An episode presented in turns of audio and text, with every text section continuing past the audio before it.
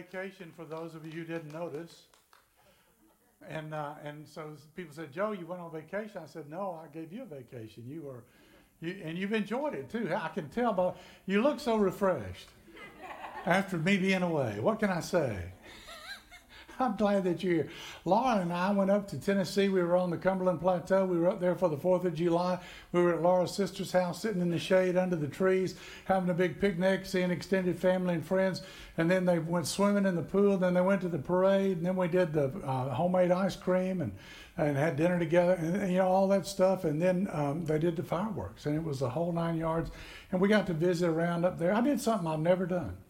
Laura's nephew works for the railroad and he inspects the line, the, the track uh, for the railroad. And so he said, Hey, if you got time tomorrow, I'll take you with me. And I said, Okay. And he's got a pickup truck, railroad truck, and he drives up on the track and then he puts down the tracks that uh, the wheels for the track from the truck. Okay, so he's up on this this uh, track that you're riding on, and we go in and we inspect the track. And I got to see where my father-in-law had driven the train. He was a railroad engineer across uh, this bridge, and somebody had driven one underneath it, and they made a picture when they did that.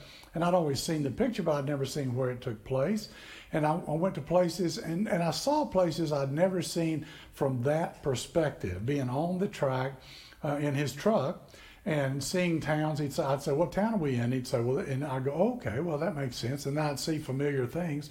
So we had a blast. He's getting ready to retire, so he decided to take me with him, and uh, and I got to do that, and and we inspected the track. And so far, everything's been good. The track's been okay, even with my participation with Ernie that day.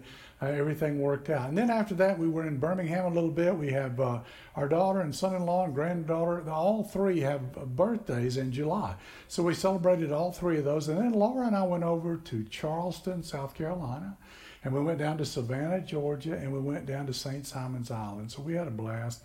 But we're glad to be home. There's no place like home, right? After you've been gone.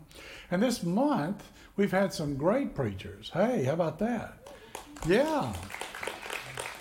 We've had some great preachers that we've had preaching for us. Uh, people around here. I think Bill's still back there somewhere. Yeah, yeah there he is. He's, oh, I woke him up. Good, good. That's good. And uh, so they've been preaching for you, and we've been talking about goals. And today we want to talk about covenant keeping in relationships. Now, have you ever noticed, uh, those of you who are married, that uh, have you ever noticed that opposites attract? Have you ever, you know, when you're dating, opposites attract, don't they? You know, you, you just, Laura and I are different people. I mean, I can tell you, Laura is a homebody and she loves to be at home and she's her own best friend and she could just read all the time now she likes people but then she likes to kind of withdraw a little bit and be re-energized whereas i'm a people person did you know that and i'm energized by people and so we're just kind of different in that way and so when you're dating I've, I've, this didn't happen to us but i've heard this when you're dating you know that opposites attract right? And then for some people, when you get married, opposites attack. Have you seen that happen? They, they don't. they don't. The things that you thought were so cute when you were dating don't seem to work out as well after you get married. You know, when married, when, when you're dating, you, you know, you look at the guy. I just love the way he's so laid back and cute and easygoing. I just think he's wonderful. And then you get married, get off the couch, you lose her, and get a job. That's kind of the way it is, right? Now, how many of you, when it comes to money, you're different, you know? Money. You, some of you are savers. You're good with a budget. You know how to budget your money. Others of you are, don't even know there is a word called budget. It's just not. You're creative. You don't even think in those terms. And so opposites attract. You see that a lot of times. Or being punctual. Some people, I don't know if you knew this, some people like to be on time. Yeah, they do. Not everybody wants to be fashionably late. I don't know if that's news to you or not, but, but some people like to be on time. Other people are creative and they kind of have their own clock and they get there when they get there. And so, you know, if you got if you're married and you're opposites, if you get two cars, you can stay married, okay? So Laura and I will celebrate 42 years in December because we got two cars and it works out great or you want to be organized. Maybe you, everything has its place.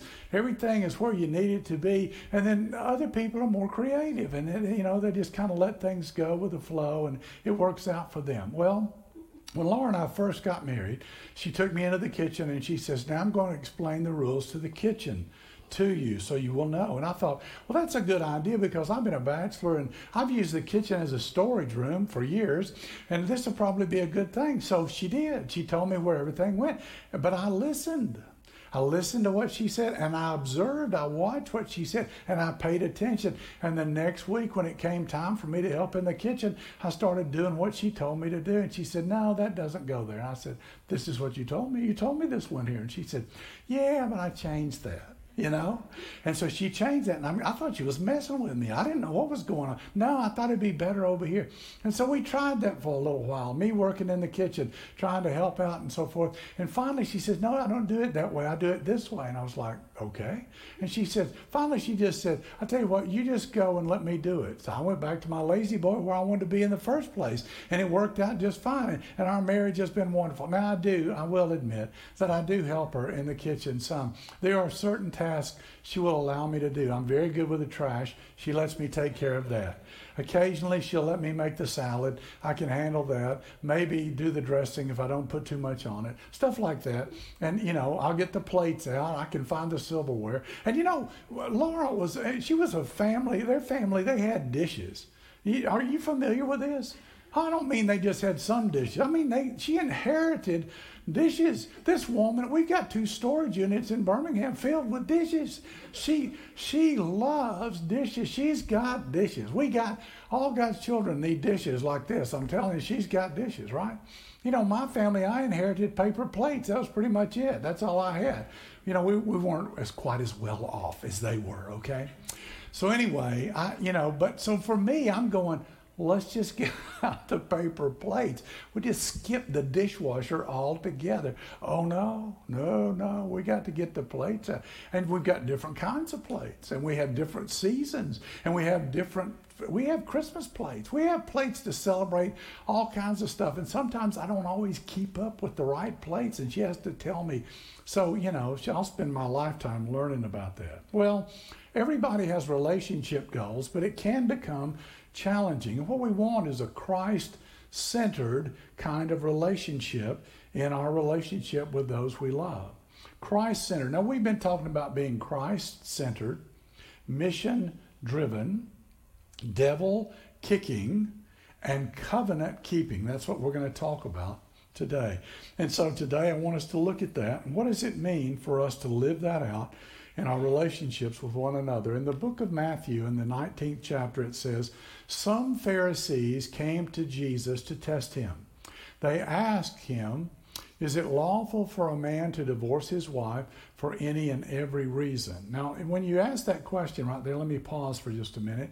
Does it sound like they're looking for a loophole to you? Because it does to me. In other words, how can I get rid of my wife? I mean, that's what it kind of sounds like. But Jesus responded, Haven't you read? He replied that at the beginning the Creator made them male and female, and said, For this reason a man will leave his father and mother and be united to his wife, and the two will become one flesh. So they are no longer two, but one flesh.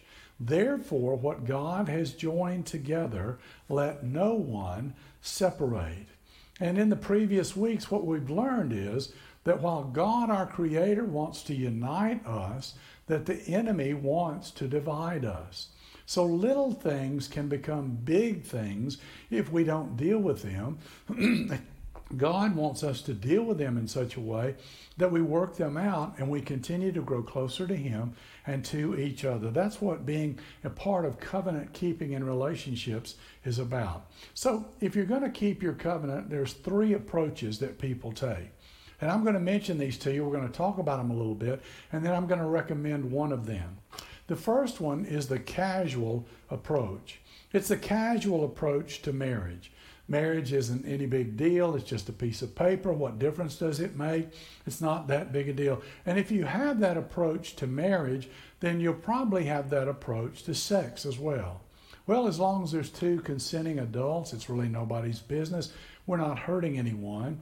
And since marriage isn't that big of a deal and sex isn't that big of a deal, we might as well just move in together. And that's kind of what happens for a lot of folks. It's interesting that they did a survey with Barna in 2017.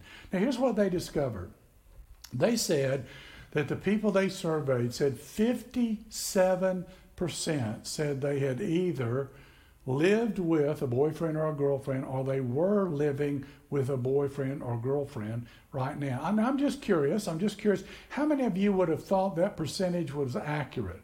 Just quickly, show of hands. How many of you would have thought it was less? How many of you would have thought it was more?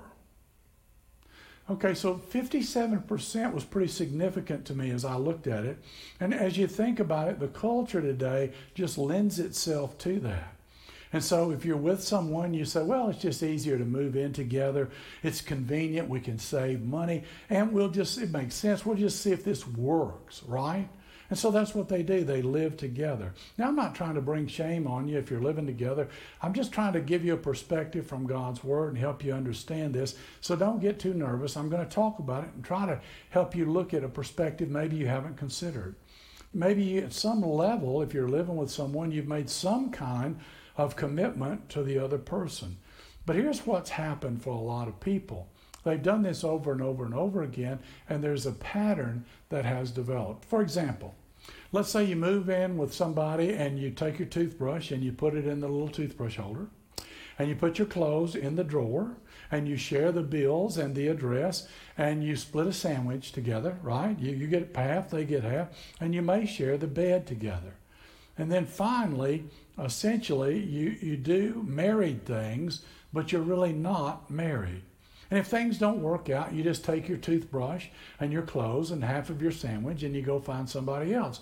And then you kind of move in with them.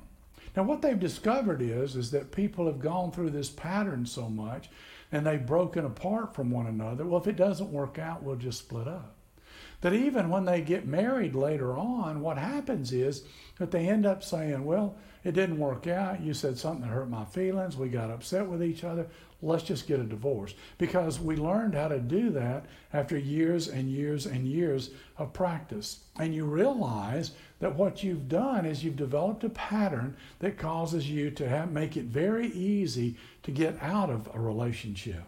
So sometimes what happens is that opposites attract and you find the special one and you are in love and, and all of a sudden all the songs on the radio make sense, right? And you're so happy and you get together and you're in love and then you get married and it gets complicated then. Because she squeezes the toothpaste out of the middle of the tube, not out of the bottom as God intended, right? And it becomes an or he leaves the toilet lid up because nobody ever trained him how you're supposed to live and act. He's just a barbarian right? Or, or maybe he doesn't put the ketchup back where it's supposed to go and now you can't find the ketchup and you're a little irritated about that. So you say well let's just break it off. Let's just get a divorce. Let's just go our separate ways now that's why it has become so common is because people have done that with person after person after person. I mean, marriage is just a piece of paper. Sex is no big deal, right? We can live with multiple people. If it doesn't work out, we'll just walk away. And so that's what happens sometimes when you have the casual approach. That's the first one, right? Now let's look at the contractual approach, okay? You get married and you sign a contract. Now, the problem with a contract is that a contract is based on something. Do you know what a contract is based upon? It's based on mutual distrust. I don't believe you're going to do what you say you're going to do. You don't believe I'm going to do it. So we don't trust each other. So we need a contract to make sure this works out. And if you don't trust them, you're not going to shake on it and you're not going to sign on the dotted line because you want a contract.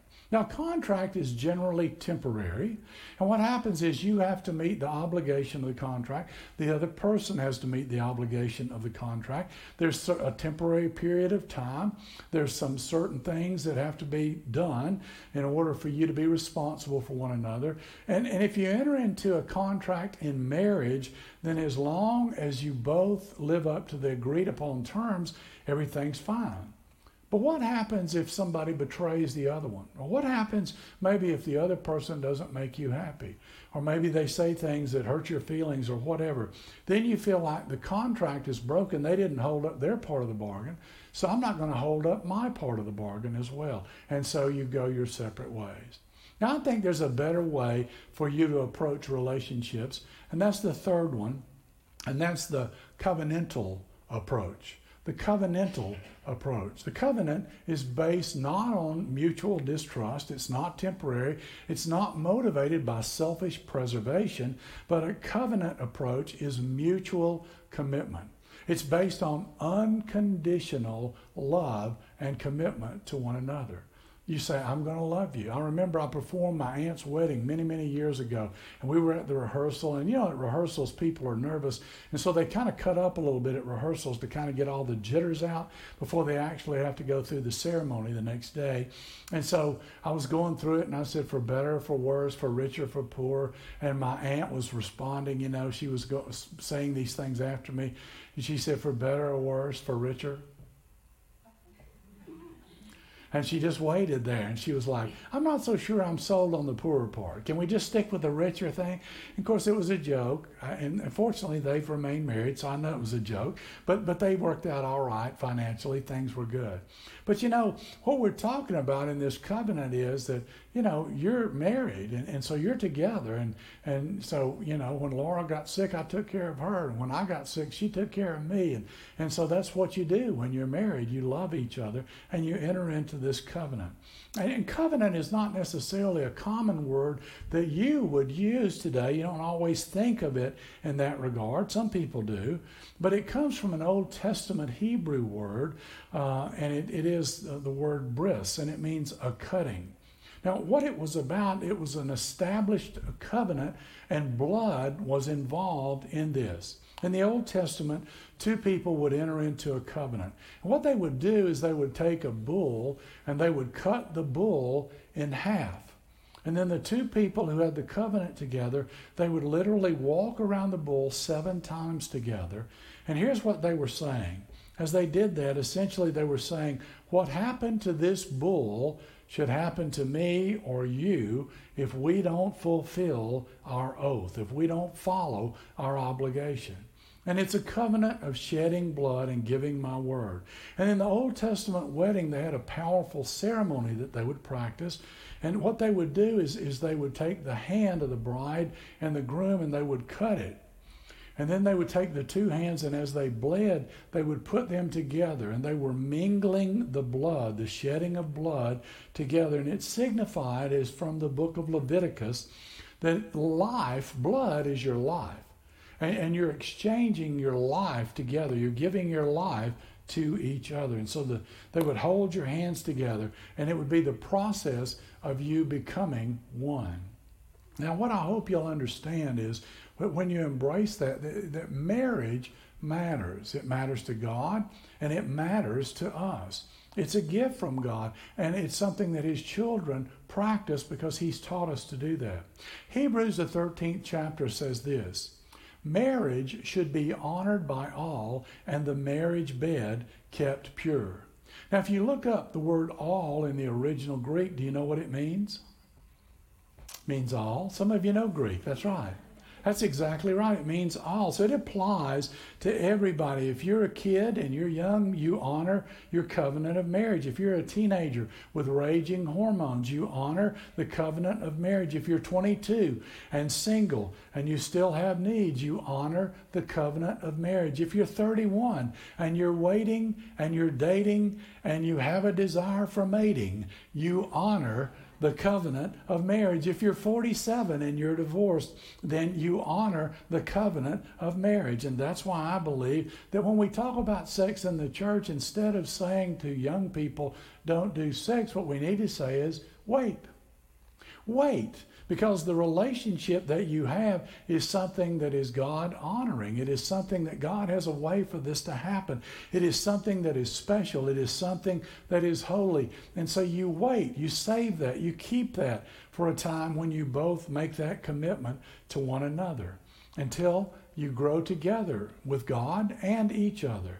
And the good news is that if you've already made a mistake there and you've messed up and now, you know, you, you've moved forward, that God has a way to make things right. No matter what you've done in the past with the grace of Jesus, you can be forgiven and move forward from this day, and you can honor the covenant of marriage. So I would say to you, if you're not married yet, wait about sex and then go through marriage and do that and have premarital counseling and get married.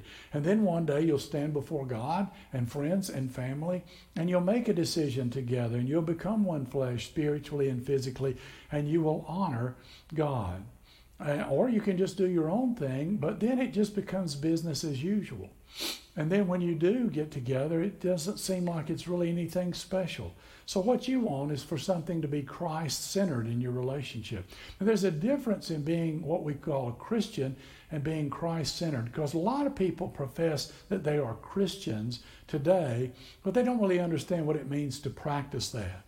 Centering your life around Christ is what we're talking about. It's saying, Lord, how do you want me to live? What do you want me to do? How can I follow your word? You know, Carmen was talking about what does it mean to follow the Ten Commandments? What does it mean to follow God's Word? What does it mean to live by His principles? Because when we do that, He blesses us and we grow closer to Him and one another. So we're united to a higher calling. It's not just a casual approach and it's not just a contractual approach, but rather it's one that is a covenantal approach. And some of you may say, well, that's easy for you to say you've got a good marriage, but I don't have a good marriage. And I want to acknowledge that I know that some people don't have a good marriage. I know that maybe you're in a situation where there have been betrayals or hurts or dysfunction. Perhaps there's been pain, there's been different levels of abuse. And I want to acknowledge that it is complicated. But I want to tell you, our world is complicated today. And if you've got two people, you've got two schedules, you've got complication. And so you can just decide hey, our marriage is going to be good. It's going to be what we want it to be. We're going to work together to make it all that it will be. And, and maybe if your partner's not there, then you, you pray. You spend your time on your knees because a lot of times, you know, you can have an impact on that person eventually to bring them around to God's way of doing things. I've seen that happen. I've seen it happen. I, I know it can work. And, and, so we say, you know, we want our marriage to be all that God wants it to be. But there are times in our lives where we don't feel like doing what we're supposed to do, right? We don't feel like expressing our love sometimes. We don't feel like forgiving people sometimes. We don't feel like being Christ centered. Well, let me ask you a question. Have you ever done things in your life that you didn't feel like doing, but you needed to do, you were supposed to do? Yeah, everybody here has done that. Let me give you an example. I'm not going to feed my baby today. Let me know how that works out, okay? Because babies have a way of communicating with you in a way to get your attention. Have you ever noticed that? Hey, when they're hungry, they'll let you know. They're not just real passive about waiting around going, I hope they catch on. I'm just going to be subtle. We'll sit back and see if they know what's going on here. They don't do that, do they? They said, I'm hungry and I want it now. You know, with our daughter Catherine, the second child we had, we were used to Elizabeth, and she would just say, Ba, Ba. And she would see that we were getting her bottle and she would go, okay, they get it. They're getting it. It'll be there, right? Catherine was not that way at all. She would scream bloody murder. And we would get the bottle and we would stick it in her mouth and she would take it out to fuss some more. That's just different people, I'm telling you. It's just that way. And so you say, I'm not going to feed my baby today. Well, good luck with that. It's not going to work. Or maybe you just say, well, I'll tell you what I'm going to I'm not going to go to work for the next three months. I need to work. I need the money. I've got bills to pay, but I'm not going. I just don't want to go. That's not going to work, is it? You've got to take care of things. You've got to be responsible. Or maybe you're saying, you know, I don't think I'll pay my taxes. Let's see what works out there. Now, let me just say that I've known some people and I've observed this so that works out okay for some people for a while. and then they catch on and the IRS comes to visit you and they want to spend time with you. And sometimes they want to spend a lot of time with you and sometimes they want to take you to a place where they can spend more time with you and keep you there until you figure out a way to pay your taxes, right? And so that doesn't really work out. So let me do a word to the wise. I know it may be late, but late is better than never. Go ahead, pay your taxes. If you're like me, you're still waiting for your refund. Hey, but I'm not bitter. Anybody else in here waiting for their refund? IRS, if you're watching, I'm waiting patiently for my refund. I, I, filed my taxes on time. I was a little early. We e filed. We're supposed to get the money back. For some reason, they want their money on time. They're not as quick getting it back. Have you? I digress. Never mind. Well, the big problem is that we want to be Christ centered, mission driven, devil kicking, and covenant keeping people. And, and sometimes we misunderstand the character of God. We need to realize that God doesn't want to have a casual approach with us, and He doesn't want to have a contract with us. But what He wants is a covenant with us. And you know, if you had a contract with God, it wouldn't work. You know why? Because you couldn't live up to the contract. He would always keep His part, but you and I wouldn't keep our part, would we? And so then what happens is, well, I feel guilty because I haven't kept up my part, so I'm not going to expect him to keep up his part. I'm just going to give up. And that's what some people sometimes do. The problem is we don't always live up to our own side of things and our own expectations. But I love what it says in 2 Timothy. It says this If we are faithless, he remains faithful, for he cannot disown himself. Now, listen, that's good news right there. Because what that means is that even when we mess up, even when we choke, even when we don't do the right thing, God will always keep his word. He'll always keep his promise. He'll always remain faithful. It's not based on what we do, it's based on what he does. And he will forgive us, he will cleanse us from all unrighteousness. And he's not looking for a contract. He's not looking for a casual relationship with us. He wants us to be in covenant with him and with one another. And so if we choose to honor God, then He will always be faithful to us. And what a blessing that is, right? So let's just thank Him for it. God, thank you so much that you teach us what to do in your word. You explain it to us. You help us to understand it. But even when we don't follow it, you give us another chance to make things right. Lord, I pray that we might be about your business. I pray that we might be your people. I pray that even when we fail, that you would just help us get back up, that we would repent, that we would confess, that we would turn from the wrong way, and that we would be restored by you. And I thank you for that. And I thank you for the opportunity to be yours today. Lord, I pray that you might bless us to bless others. I pray in Jesus' name. Amen. I hope you have a great week this week. God bless.